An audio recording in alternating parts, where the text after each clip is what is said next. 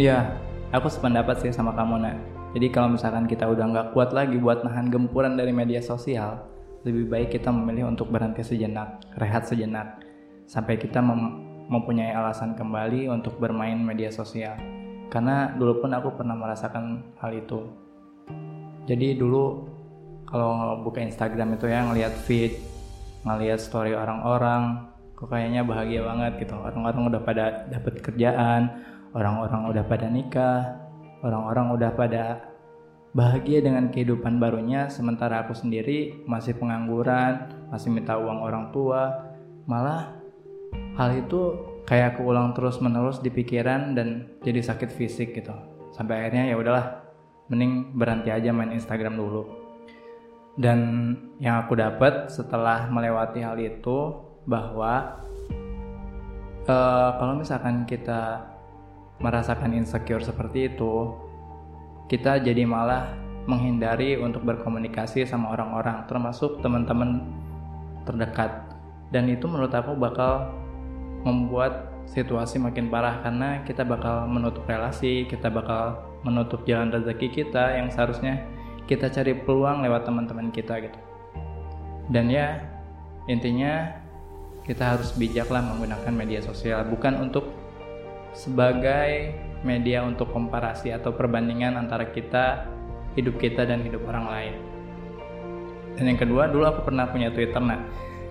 Nah, dan aku rasa Twitter ini kok kenapa ya setiap hari orang-orang tuh bebas banget buat mengekspresikan cuitannya.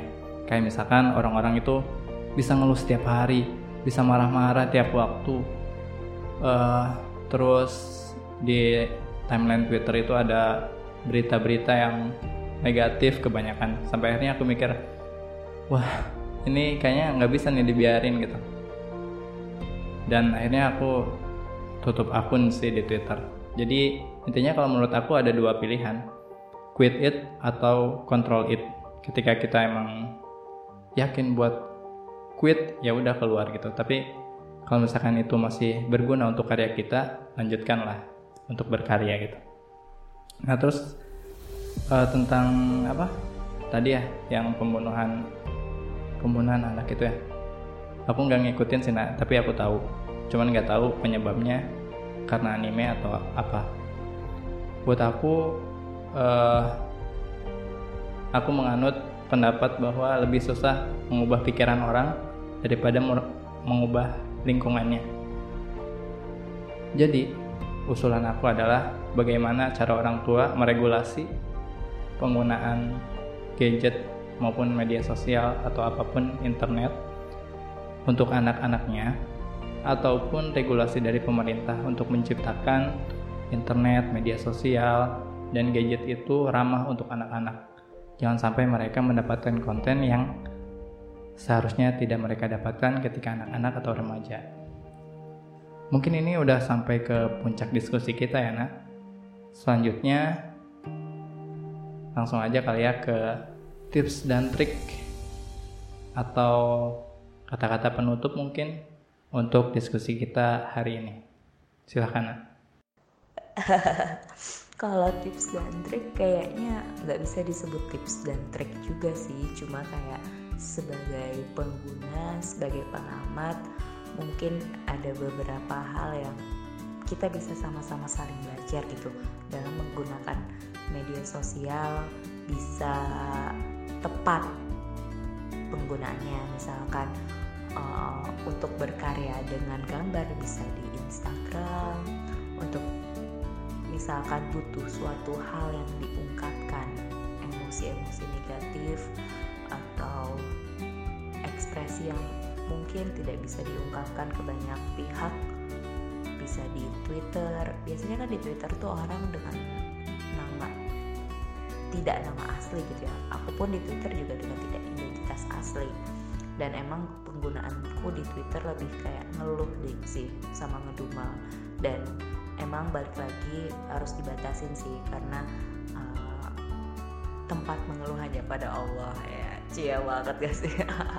Nggak nggak. Tapi emang harus dibatasi supaya orang-orang yang follow Twitter kita juga nggak muak pada akhirnya uh, kita ngeluh atau galau terus gitu. Terus selain tepat penggunaan ya misalkan LinkedIn buat cari kerja kayak gitu Tumblr buat cerita-cerita yang uh, pribadi tapi inspiratif lah ibaratnya kan kayak gitu ya.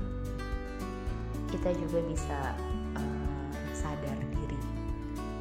kapan media sosial atau sosial media itu sudah mulai merusak mental health kita. Kita jadi lebih sering mengeluarkan emosi negatif kita jadi lebih sering apa ya ibaratnya lebih banyak dampak negatifnya kepada mental health kita. Baiknya ya benar kata kamu soal di stop dengan tutup akun atau uninstall atau dikontrol dikontrol nggak setiap saat buka gitu. Uh, cari kegiatan-kegiatan lain yang mungkin lebih bermanfaat di dunia nyata. Misalkan uh, memperkaya literasi dengan baca artikel atau baca buku terus memperkaya wawasan uh, sastra dengan baca novel.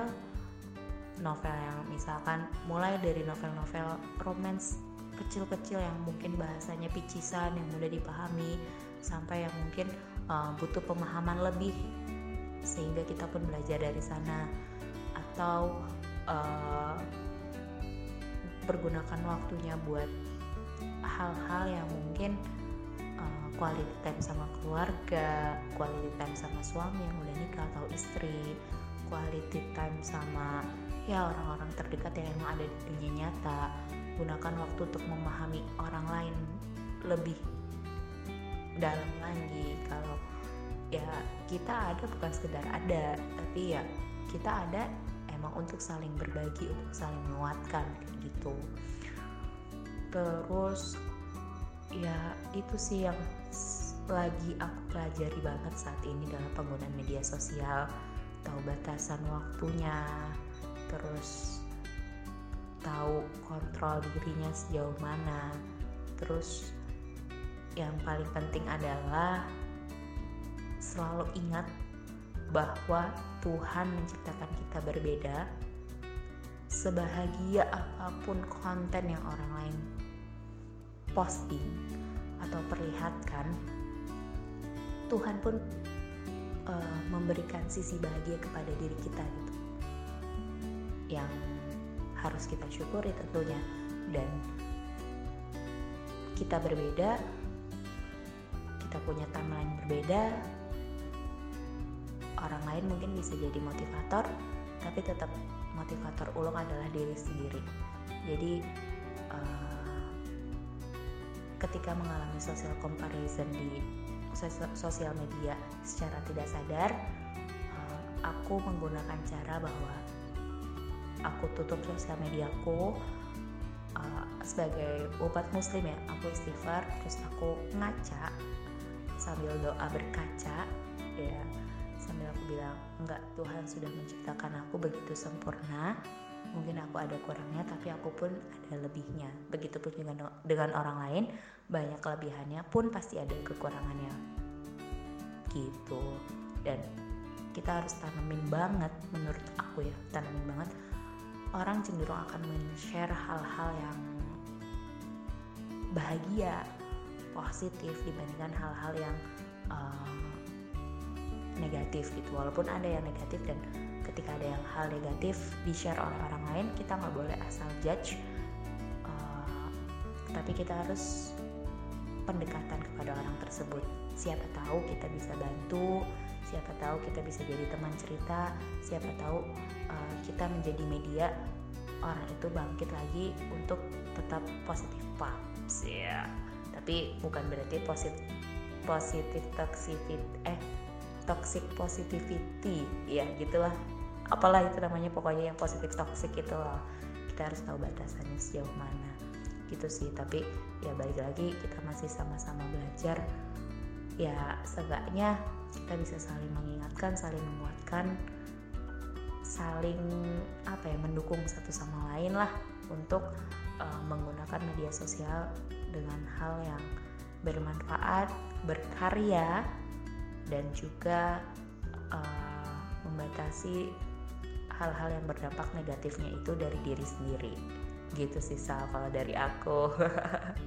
Sotoy banget gak biarin lah ya. Mungkin dari kamu ada yang mau ditambahin Sal terkait penggunaan media sosial dan penutup diskusi kita kali ini Oke, luar biasa sekali. Hasna sudah menjelaskan tipsnya cukup panjang, teman-teman. Jadi di sini aku hanya ingin mengulas beberapa poin penting yang kita hasilkan dari diskusi kali ini. Yang pertama, sudah pasti sosial media ini memiliki dampak positif dan dampak negatifnya. Oleh karenanya itu semua tergantung pada kita sebagai penggunanya. Yang kedua, kita tahu kalau misalkan sosial media ini sudah cukup erat dengan kehidupan kita. Makanya kita harus sadar gitu harus peka kalau misalkan bisa jadi sosial media ini berpengaruh sama kesehatan mental kita. Yang ketiga, aku setuju sama Hasna, kita bisa melakukan kegiatan positif lain di luar di luar sosial media. Contohnya bisa bisa baca artikel, bisa baca buku, terus bisa olahraga mungkin. Nah, kalau kalian yang mau baca buku, kalian bisa pilih bukunya di aku aja hari Sabtu atau Minggu selalu ada postingan tentang buku. Kalian bisa beli di aku. Oke, iklan sedikit ya. Kemudian uh, ingatlah kehidupan nyata gitu. Nggak semua harus kita share di media sosial. Terus buat kamu yang berkarya nih di media sosial, jangan khawatir dan jangan apa ya istilahnya jangan sedih sama jumlah like, jumlah share atau jumlah view. Kalau misalkan karya kamu itu emang kesenangan dari diri sendiri share aja tanpa harus perlu khawatir dengan itu semua. Mungkin cukup sekian ya dari diskusi tentang media sosial kita hari ini. Mudah-mudahan cukup memberikan wawasan dari sharing ini karena kita kan masih sama-sama belajar juga dan mudah-mudahan semuanya bisa bermanfaat mohon maaf teman-teman bila ada kesalahan dan saya ucapkan terima kasih buat Hasna yang sudah bersedia menjadi partner pada podcast kali ini. Gitu aja paling nggak ada yang ditambahin lagi? Terakhir deh, terakhir. Karena ini sekarang lagi musim corona, sedikit ucapan, ungkapan atau semangat lah buat teman-teman kita yang menjadi pahlawan kesehatan nak dari kamu. Kayaknya udah disampaikan semua kali ya hasil diskusinya juga udah dirangkum terus uh, yang bisa sama-sama kita pelajari juga sudah diungkapkan mungkin cukup dari aku juga ya oh ya sebelum menutup podcast uh, featuring kali ini mau ngucapin juga semangat buat para tenaga kesehatan entah dokter, suster, bahkan administrasi di rumah sakit pun semoga Allah jaga selalu dikuatkan fisik dan mentalnya uh, semangat berjuang dan untuk teman-teman selalu stay at home ya.